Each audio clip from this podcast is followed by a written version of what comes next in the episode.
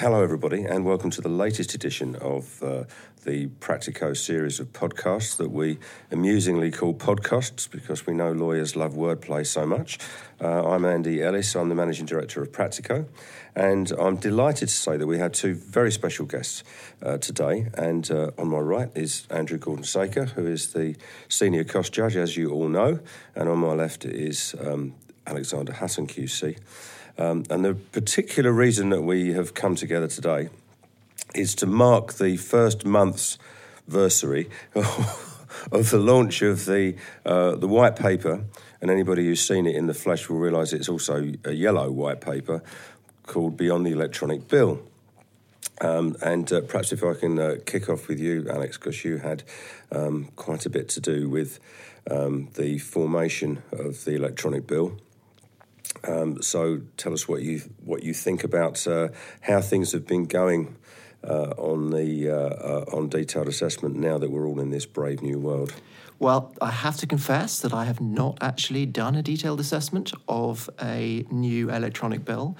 I know Master Gordon Saker has done quite a few, but uh, my impression is that before it became mandatory, I used to get lots of emails and complaints and difficulties um, raised about the electronic bill. But since it's been mandatory in relation to all work done after April 2018, I'm not getting those complaints and people coming up to me and going, actually, you know that electronic bill, it's not that bad, actually. Uh, I can see it has some advantages. So I'm, I'm encouraged generally. So, so, are you now prepared to take the credit instead of the blame then for the? Uh... no, I, I, am not taking any any credit or blame. I'm putting it all on you, Andy, because you've been involved in this electronic bill um, project for much longer than I have. For far too long. This is yes. absolutely right. Absolutely right. So, uh, so somebody who has had direct experience of it, uh, uh obviously, Master Gordon Saker. Um, uh, as every week goes past, no doubt, you must be seeing more of these uh, things crossing your screens. We see more and more, and I have to say, b- before we started to receive them, uh, I had a degree of trepidation uh, insofar as this was all unknown, and while we thought it should work, we didn't actually know it would work until we did it. Um, and I'm, I have to say, I'm, I'm very pleased. Uh, I think it works. I think it works um, very well. Virtually every bill that I've assessed um, in the last six months or so uh, has been either an electronic bill or has had an electronic bill tagged on in respect of work done um, after April, and I'm going to forget the year when it came in 2018. 2018 thank you very much. Um, so, um, yeah, no, it, it, seems to work. I, I think um, it, it, works better when you have uh, advocates who are familiar with it. Uh, with the process and are able to um, manipulate the uh, data in the, the spreadsheet um, sensibly. Um, I mean, to a great extent, we're all this is all new for everybody, so we're dependent on each other in a hearing, and and um, the cost judge is going to be dependent on the ability of the advocates appearing in front of him or her to to, um, to, to get them through it. If you've got advocates who really don't know what they're doing, I'm not saying I've had that, but I'm anticipating that um, then it, it is going to be difficult because the judge will have to be doing taking the lead and, and steering everybody, shepherding everybody through the process, which um, won't be quite so good. So yes, no, overall, I think it is it is very positive. Um, and um, w- while it certainly wasn't popular uh, in some quarters, and we did see a, a slight drop off in between the parties' detailed assessments last year. Um, that sort of picked up again because everybody realises they've got to use it. Mm, exactly. Um, so while you haven't had any uh, assessments yet, Alex, in, in terms of using it, nevertheless, have have you had electronic bills come across your desk from the purposes of things that you're advising on, or? I've had a couple that have come in, and usually they're they're like like Andrew says, they're tag-ons at the end, yes. um, because the sort of things that come across my desk tend to be kind of large and long-running. So exactly. I wouldn't have seen a kind of case that started under the electronic bill and finished under the electronic bill yet. Yes, yeah, and that's why I think you know, uh, uh I mean, I think cost practitioners realise this because they, they realise the natural lag. But um, really, 18 months is no time at all because, you know, you're only talking about work that has been done. So even if six months' work, even if a year's work had been done, you know, by the time you've, uh, uh, by the time you've got the final cost order, you've got a year's worth of work. That goes through points of dispute, some negotiations. It's just about a year's worth of electronic work, if you like, or electronically recorded work, is probably really only hitting the SCCO now. And there could still be quite a big front end to that that, that, that, that may not be recorded or, or set out in the same way. Yeah, I mean, I'm, I'm still arguing about um, pre LASPO costs, in other words, yeah. co- cases which started before April 2013. So that, that there is a huge lag on it, absolutely. Yeah, exactly. Yeah, yeah. No, it, us the same. We're still having arguments about success fees as to, that you know were still were recoverable at the time the CFAs rented into, and so on and so forth. Yeah. And if you recall, there's a there's there's a huge amount of um, uh, you know, sort of technical stuff hidden un- in in the bill to allow you to deal with things like success fees um, that may be different for different periods and different for different firms and different rates for different people like counsel and solicitors, um, all of which gradually is going to work its way out of the system. But we had to cope for it in the in, the uh, in the model in any event. Yeah, and I mean there, there, was a decision, wasn't there, where, where the judge said actually you don't need to, to, to you, you can you can be excused from serving an electronic bill at the end, where the vast majority of it was a paper bill, and uh, no doubt there will be some judges who kind of are slightly reluctant to engage in it, but I think we'll fast be past that process, and everyone will just have to engage. Exactly, exactly. So the the the, the reason that we the reason that we thought it would be good to have a, a discussion with. Um, with people in the judiciary, with um, uh, with specialist counsel and, and other cost people about where do we go now is that we need to be getting on with it, it seems to me, to sort of like complete the jigsaw of the uh, detailed assessment process and where we go from here. We've got time to do it, but we've got to start, you know. Um, and um, the uh, the sort of soundbite from the report that I keep coming back to is Derek Boyd, who's the senior cost lawyer at Ince, who, who says that at the moment the, the, the electronic bill in relation to the full procedure for detailed assessment is like putting a Rolls Royce engine in a Mini you're not actually we're not actually necessarily taking advantage of the of the benefits that electronic working can bring through the rest of the uh, uh, uh, assessment process. So um, we thought we would want to prompt a discussion about what points of dispute and replies might look like going forward in a more sort of helpful way that sort of harnesses some of the advantages in um, that, that we have in electronic working now uh, ultimately to save time on detailed assessment. Um, so, um, you know, was there anything that came out of the report that um, this is a quite open question to either of you that, that you thought was something that there appears to be an early consensus on in terms of how we might move forward with um, presentation of points of dispute.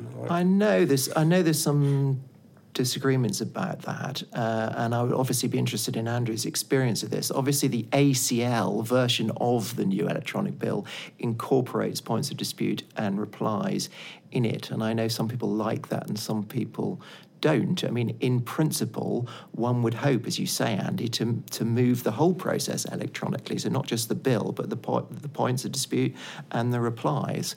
Um, so if, if, it's, if there's a way that that can work well, then that's a good thing, I would have thought. Uh, and you can manipulate the data in your points of dispute or whatever by taking the data that you've got in the bill and changing it around uh, and moving it in ways that demonstrates why you say the costs are too high um, and things like that. So I think that's a good idea. It's just practically whether it's working at the moment. Uh, the only bill I've seen which incorporated the points of dispute um, was well, it was just one bill, and, and it was actually during the pilot scheme. Yeah. For the, so it was a, the first electronic bill I saw, which would have been um, uh, probably 2017. Um, and I haven't actually seen the ACL bill used. Uh, I don't know if it is being used, but I haven't seen it. Every bill I've seen has been pretty much um, precedent S or a small variation on precedent S, but hasn't had the points of dispute and replies. So say we're working from two things. You're working from the bill on the screen, yeah. and you're working from the uh, precedent G points of dispute and, and, and replies. Um, and it, it, it generally works. Um, points of dispute and replies became difficult once we started having phased bills Yes. because people would be making the same point in relation to uh, a, an item or a group of items which recurred in each phase in the in the bill. Uh, so it wasn't just an objection to item six; it was an objection to item six, item sixty-six, item 166, and item 666. Um, and that has involved a lot of leaping about in um, detailed assessment. But we were sort of getting used to it, and that that um, has continued with the electronic bill because the bill is um, generally chronological. That then, if you're objecting to, for example, double attendance at conferences with counsel, uh, you're going to be challenging a number of items um, with the same um, objection. Um, and, and that has proved as possible as it was for, for paper phase bills. It does involve a degree of, um, of leaping about. Um, but as I've suggested before, what I've found helpful is when there is a column in the electronic bill which identifies the objection number which relates to it. Yes. So when you've got a challenge to item 6, 66, 166, and 666, you just filter out the by, by reference to that column The objection to, number. to the objection Yeah. number. So you get up on your screen the six items, which may be on, on very different pages in, in, in terms of a paper bill. Uh, you get them up together on the on the screen and you deal with them uh, together.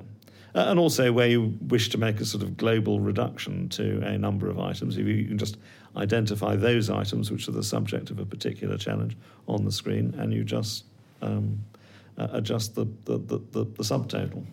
So you could have uh, a, a um, new practice direction or an additional elements of the practice direction which deals with points of dispute, which requires you to do them electronically and requires them to, however you'd phrase it, but group together particular um, uh, disputes that relate to a number of different items, so that you, you that would become standard. Um, yes, but I, I'm reluctant to suggest any particular formulation until we really know, you know, what, what the best option is going to be, uh, and we know that it, it works. I, I think people are being sensible. My experience is that people are being sensible about points of dispute um, and replies. Um, I mean, there is obviously a practical disadvantage um, caused by the technology and having too many things up on screen at once. Um, and uh, most courts now have big screens, which is great for the judge. Um, but most practitioners turn up with relatively small laptops, Yes. And they're you can see to some extent they're struggling Yes. with a big spreadsheet. Um, and the more columns you add, uh, the, the greater the difficulty for them. And obviously, if you have two um, electronic documents to look at, the bill and the points of dispute, then they're flicking between um, two screens. Yes, yes. I mean, I, I think that I, I completely identify with that sort of problem because you know we have it even in our general working life, let alone having to replicate that in a courtroom because other, you know otherwise you can.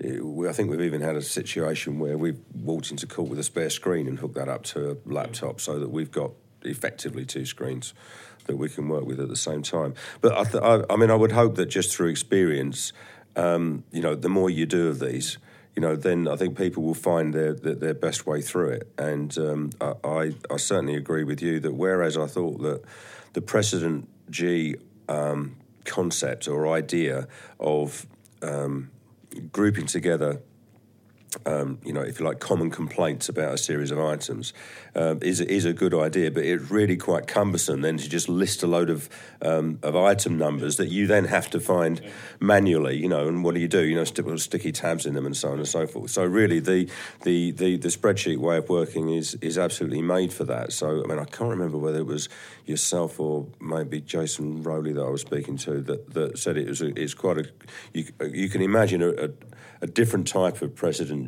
G that instead of identifying the uh, the the bill item numbers it, it refers to, gives an instruction to go to you know which column and filter on which criteria and to throw up the um, you know to, to, to throw up the group of items that you're uh, uh, that, that you're then looking at and that you may reach a reasonably broad brush decision about. Um, So just pausing there for a second, if you do that, um, do you find it easier to just relate that decision back to the advocates in the room so that they can, uh, you know, that, so they can agree what the arithmetical effect of that is?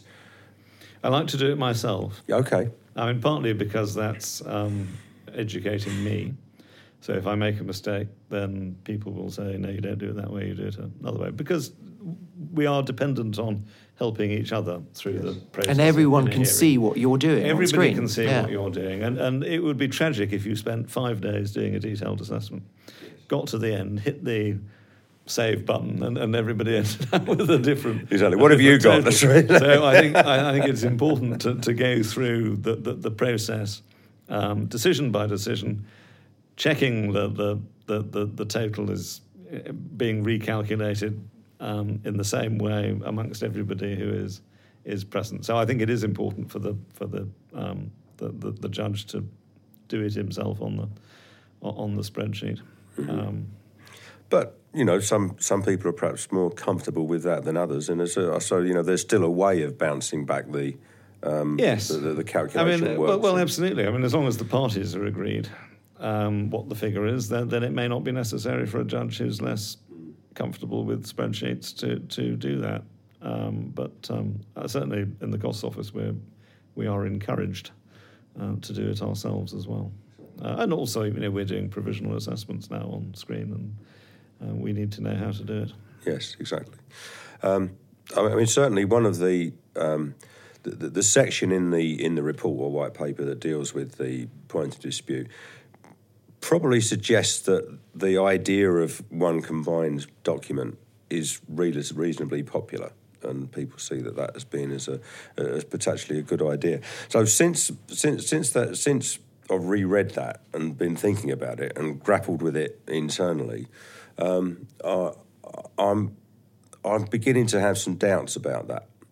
Um, and and perhaps if I just explain briefly what they are, I think part of the trouble with some aspects of detailed assessment and um, cost practice direction is that it's almost predicated on the theory that you will have an individual uh, decision on every item in the bill. Whereas we all know that's actually not how it works, or that's not how you'd never get to the end on a large bill if you if you, if you if you actually took that approach. So the idea that you that you move from a you know what is ultimately you know what what is ultimately a very granular bill through to point of dispute in relation to all of that, onto replies to all of that, onto decisions on all of that. I mean, there's some logic to it, but it seems to lack practicality. It seems to me that what we need to do is to do something that reflects what happens when, let's say, we're preparing a bill.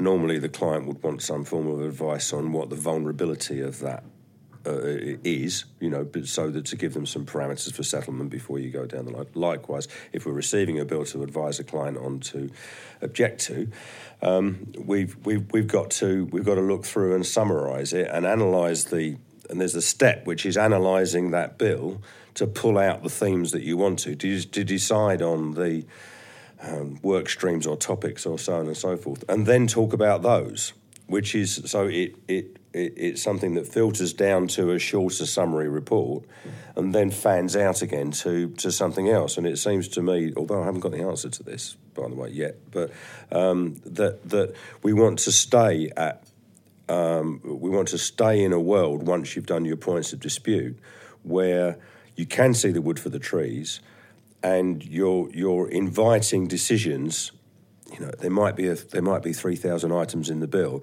but, but perhaps you're inviting decisions about. I'm making this up, but you know, 25 clusters of costs, and that that would be the most proportionate way through the process, and the presentation should reflect that. So, in other words, so that you don't get, you know, the the a, a continuation of the process sometimes where very large bill of costs, one lever arch file, you know, points of dispute two leave arch files, replies three. Yeah. It's everybody's in favour of a broad brush approach. I mean, nobody, yeah. I think, objects to taking a broad brush because the alternative just isn't proportionate.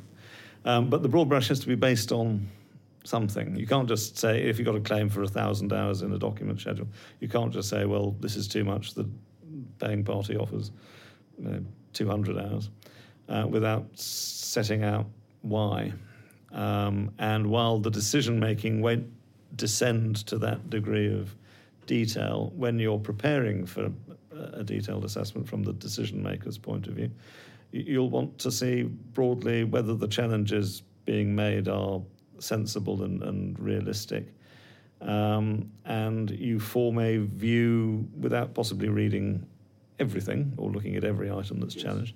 You form a, a view as to whether the objections are, are, are sensible and, and reasonable and realistic, and then that may guide you towards the, the eventual decision, of course, having heard uh, oral submissions.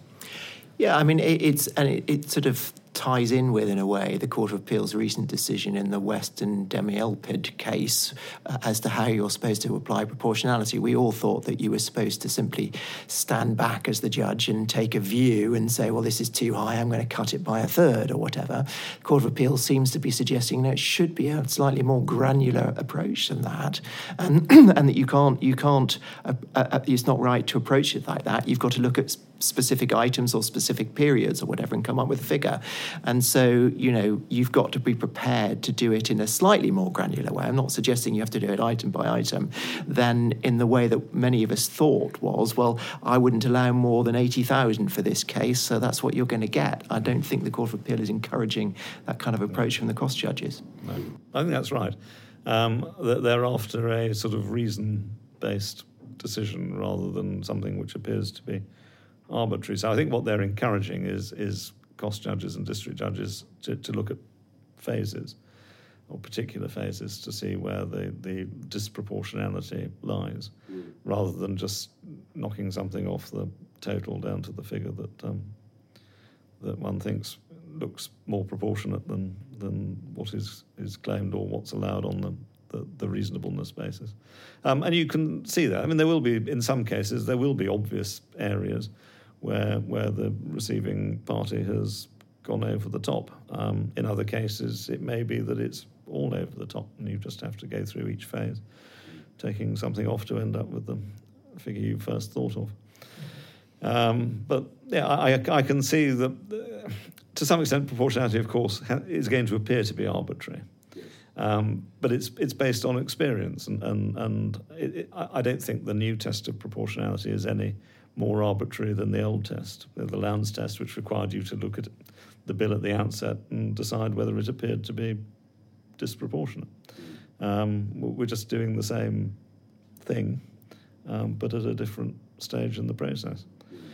Um, so trying to make it appear less arbitrary does involve, I think, a degree of a degree of um, uh, identifying the areas where, where, where there appears yes. to be a, a, bigger problem. Yeah, I mean, and there has to be, you know, uh, uh, I mean, we, we talk about it a little bit in the report, but, you know, sampling and extrapolation is something that, you know, that actually happens. What we haven't done as a profession is, is, is to provide some sort of guidance or tips of ways you might go around that, you, you might approach that as best practice. Um, I think perhaps we feel that we do that somehow sort of you know intuitively because it's uh, you know it's not it's not rocket science to suggest that it might be handy to look at documents that both sides have in common because they've been served in the uh, in, in the proceedings. As your reference points to if you're going to say that 99 hours is too much you know it, it's quite it's quite helpful to be able to sort of pull out well look we you know you it does appear that there has been you know 25 hours on this witness statement and look here it is and um, I'm sure it was very tricky, but it is only five pages. Uh, um, you know, and, and, those sorts of you know a series of different litmus tests of, of, of, the way things are, you know, size of team and you know, block recording, and you know whether there's any sort of fat in there that should be trimmed out. it's not. It's not. It's never one test. It seems to me that it's it's layers of little tests that, that you look at before you arrive at, um, as a global decision. Is informed. It's not arbitrary. It is a. It, it, and you can't. I don't think you can be over over prescriptive as to how you manage that process. I think, to be honest, particularly in front of the cost judges, who that's what they do, as, a, as opposed to district judges around about the country who will do many other things, um, is that you can't say, well, you have to do sampling in this case and it has to be done by X, Y, and Z. The cost judges know what they're doing. They know they're not going to sit there for three months going through this £5 million bill or £20 million bill or whatever it is. Uh, I, I, think you, you, you've got to leave it up to their good sense to some extent as to how they're going to get there in a proportionate and sensible fashion. Yes, I, I can't recall an occasion when, in however many years I've been doing this, that, that anybody has taken objection to, to the, the process. And you might get the odd person who thinks they're going to get an item by item assessment, but um, I don't think there's a case in which um, anybody has either persuaded the cost judge or persuaded another judge on appeal that, that a broad brush is, is inappropriate. Um, and that has to be yeah, the, the best way, I think, is a, is a process of sampling with the paying party. Uh, pointing to particular items or groups of items or headings where they say that too much time was spent and everybody gets an impression. I mean, detailed assessment, it's called detailed assessment, but inevitably it's going to be impressionistic um, and it's going to be based on one's experience. Um, and, and, and, I think the I think the electronic bill helps hugely in that because you can group items together very easily. Well, we think you've spent too long on this witness statement. You can identify that much more easily. I mean, in the old days, we had to go through the documents item, uh, and then it, there might be bits and pieces in the main bit of the bill, etc. It was a very difficult process, but these days it's much easier to do that. Yes, I think I'd, I'd, I'd agree with that. What perhaps isn't easier, and I know it's something that we've touched on before, Andrew, is the is um, finding the best way to um, access and refer to the documents that you will be looking at um, in the electronic world. I mean, I've always thought in a sort of, you know, the nirvana would be that you would click on an item, you'd have an opportunity to click on an item in a bill, and it would immediately bring up the document that you're trying to refer to. Um, I mean, has anybody has anybody uh, uh, produced that. something that not not that you... I've seen. I mean, we, we get um, many requests now for solicitors to lodge their papers electronically, which yeah. we're, we're happy to have. I mean, it's absurd that people have to, where they've um, run a case paperlessly, it's absurd that they have to print thousands of, or tens of thousands, or hundreds of thousands of pages off just for a detailed assessment.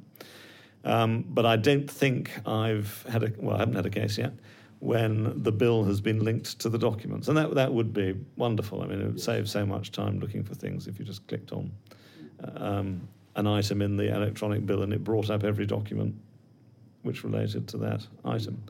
Um, I mean, we get that to some extent in a paper version, so um, many uh, receiving parties will produce bundles for detailed assessment which identify with um, sticky notes um, the documents which relate to each objection um, in the points of dispute. And that, that's very useful. If we could have the electronic equivalent of that, then, then that would be brilliant.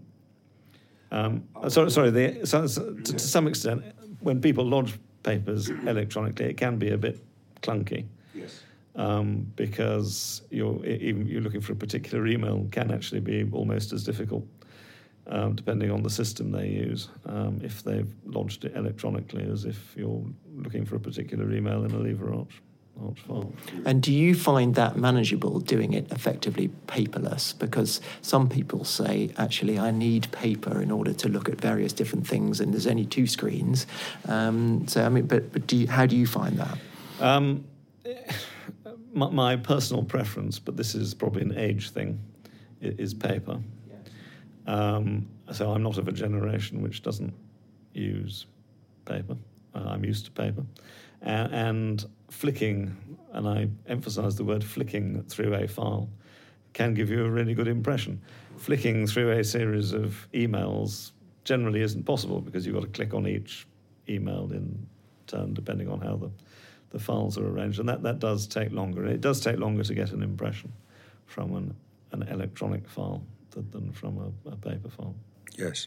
Uh, I, I can certainly um, attest to the problems because they're the same as yours. We just get them earlier with attempting to receive solicitors' files or access solicitors' files electronically in order to prepare the bill, um, because they're. Um, I, I, mean, I think over the over the last ten or fifteen years, as storage of electronic documents has got progressively cheaper, there's less imperative to throw things away there's sometimes not a great amount of discipline in terms of uh, how many times do we see the same email effectively on a check. You've got to check everything, you know, to make sure that you're seeing something that's hopefully is you know unique sort of stuff. And it's a bit like how many times I going to be reading the same thing as you're going through these. Uh, uh, so although it looks great on the surface, and when I say in the old days, like maybe five years ago, people would suddenly start to, ta here's our here is our files, and they'd come around with a with a CD or something and give it to you, and you'd put it in, and there'd be some OST file, like an X, uh, like a, an Outlook file in it, and you say, well, this looks good. And then you start looking at it, and it's my word. and I think probably for that reason, I think that's probably the single reason why there is so much concentration now when you're preparing bills of really just using the narrative field in the that's in the time recording as the record, as opposed to you know, in the very, very old days, um, you know, sort of that that being some sort of cross check at the end, but actually building the building the build from the file. You are now definitely, and have been doing for some years. I think you know, working back from uh, for, from the uh, from the time records, which is why we always bang on about. Um, the more assiduous our clients are about um, about what bucket they put those in, um, the cheaper we're going to be because the quicker we're going to be able to, uh, uh, to, to, to, map it out. But I do hear that, you know, the, the, the, the technology that I referred to of, you know, hyperlinking in some way mm. a document to uh, an item is, is, is it's all there. Yeah. Um, it, it's not difficult. A lot of law firms actually use it in their own practice. Um, quite expensive to put it together uh, as, as one can imagine. Time consuming. Yeah. But is it more time consuming than putting together lever arch files with sticky tabs pointing to the particular points of dispute? Uh, potentially. I mean, it, it, the the you know, ultimately the the, the, the decision making really when anybody goes through any documents, I think for preparing anything is is this relevant or not? This is there's two buckets to begin with. Is this relevant or not?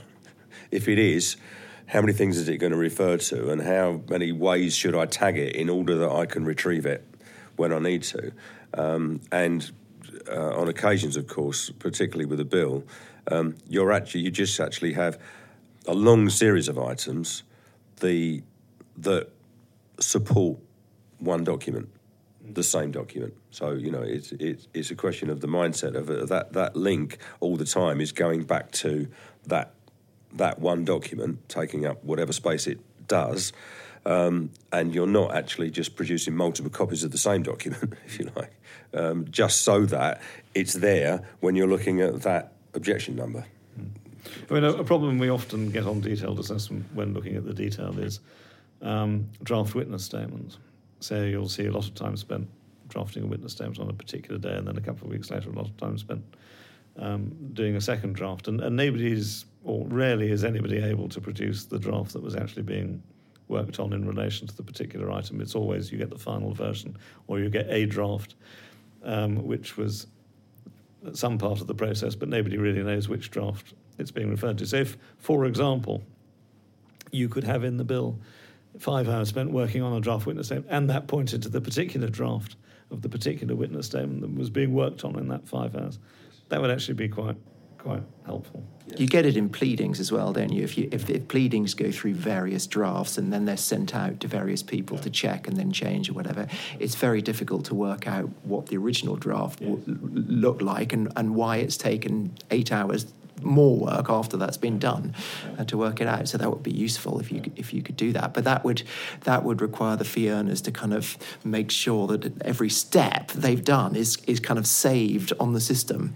Um, and um, you know, obviously, it's a challenge to get the fee earners to record the time, uh, let alone do that. So before we finish this uh, discussion, um, I thought I'd like to move the discussion to uh, one aspect of the um, white paper which um, I think you were particularly interested in, Alex, and that's an idea about forming a, um, a, a, pre-action protocol for detailed assessment or a pre-assessment protocol. It might be a good way to uh, be a shorthand for that. Um, what sort of things attract you to that idea? Well, we've never had such a process. The only process that's allowed under the rules and provided for under the rules in the practice direction is for you to serve a bill after three months of the, of the order. Um, and it seems to me a pity because I know this causes a lot of problems as to how to go about trying to settle the costs after the final order without preparing a full bill.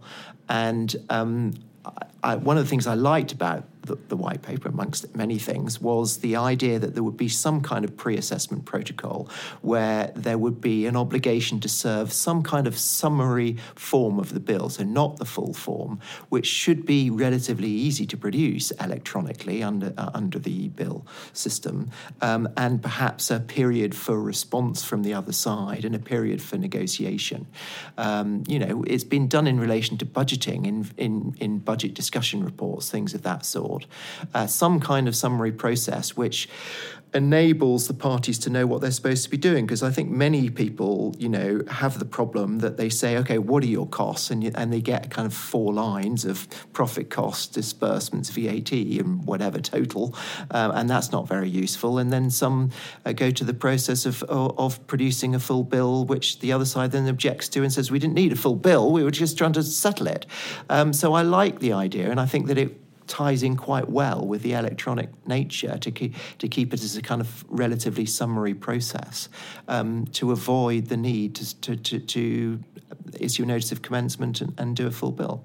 Yes, um, exactly. I mean, I think it would help us, but um, one of the things that uh, about it that um, is linked to it that may affect Andrew more is is is I think in the larger bills sometimes an even earlier intervention um, and discussion with the court and directions even before a bill is served is helpful. Um, I mean, I know some people just just try and do that anyway in the largest bills, but um, I think that could be uh, if, if, if it could be more widely known that that were available. Not looking to clog up the cost courts, but but certainly in those rare cases where you're looking at you know many millions of pounds um, it does seem to be potentially quite a waste of both sides' resources to plough on and you know go down a black hole for many months or even longer, um, when um, the scope of the of the bill itself could be um, could be discussed and agreed um, with some assistance from the court. And that's, I think, particularly useful, I think, or one of the examples where it would be useful is in a group action where you can have endless complications to how to draw the bill in the first place uh, and how you're going to attribute certain costs to common costs and individual costs and issue costs, etc., etc. Um, so I agree that that would be helpful. And the, the other aspect that you've, you've thrown up is um, could there be a, a process of early neutral evaluation, which I think is becoming increasingly popular, and I noticed was was it was a, a, big feature of the suggestion for clinical negligence cases for fixed costs under twenty five thousand pounds. Is they're going to be they're encouraged. There are problems with that particular system, which I'm well aware of, but early neutral evaluation is is quite kind of buzz phrase at the moment. The, the problem with any set of rules is it's one size fits all. Um, and the breadth of cases that go to detailed assessment is as wide as it can be.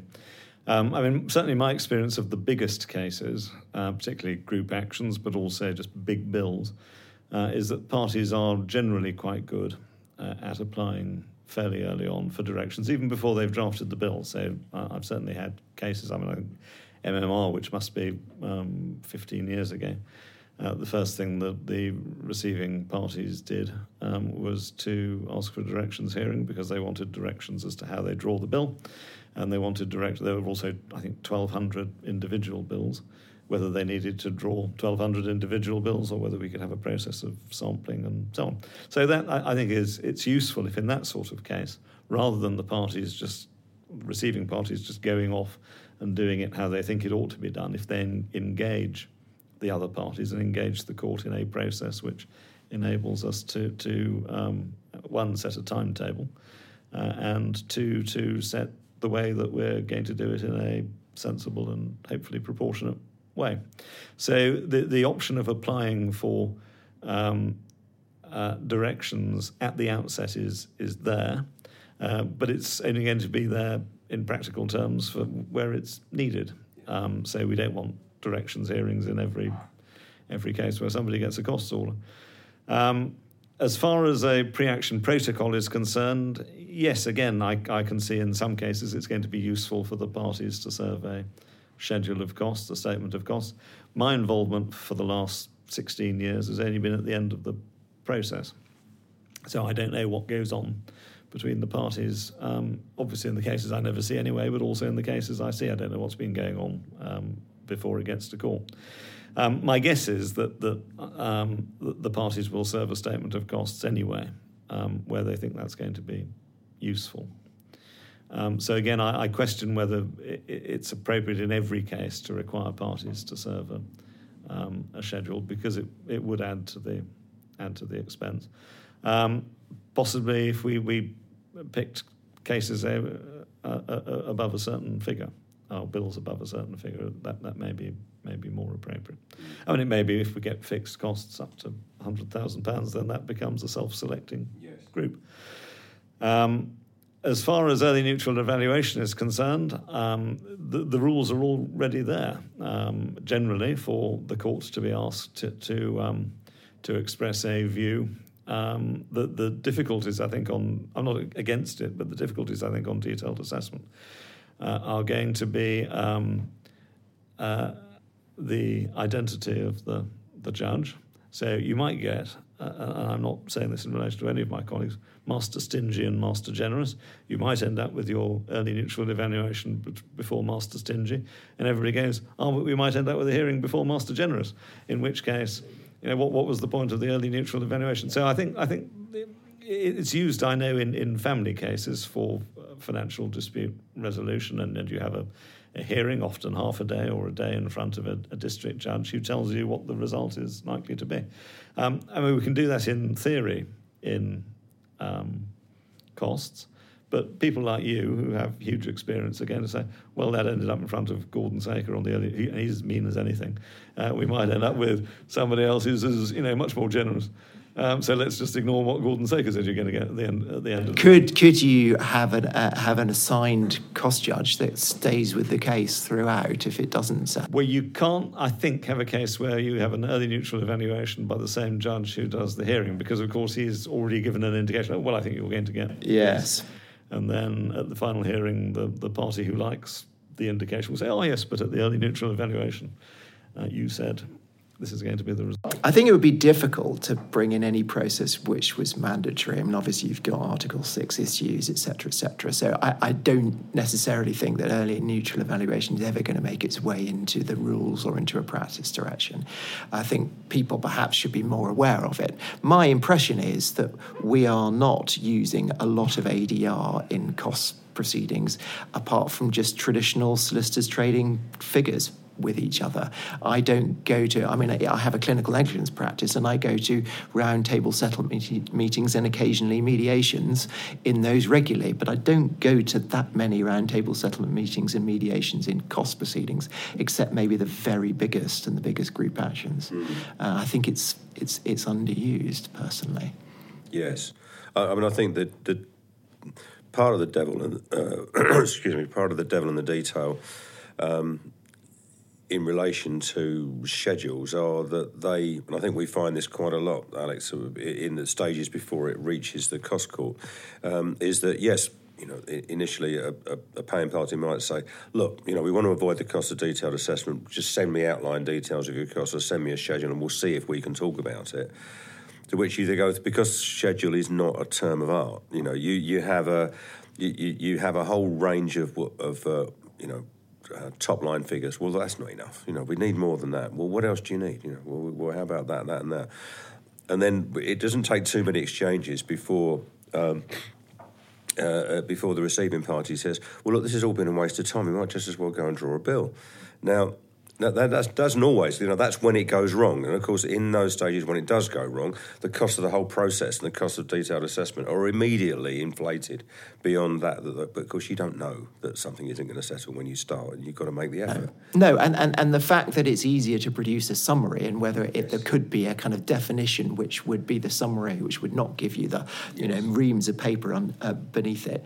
Um, but the fact that that's easier to produce, yes. it's also easier to produce a bill as well well these days. And so the disincentive of sending, I've got to send it off to my cost draftsman, that's going to take three months, and he's going to charge, you know, £100,000 for drawing the bill, um, that shouldn't be so anymore. And certainly, I mean, I'll, I'll use the example which is probably running out of of life, its natural lifespan now. But um, if we were uh, opposing a bill in which a recoverable success fee was going to apply, um, and we know they're in runoff, deep in runoff now.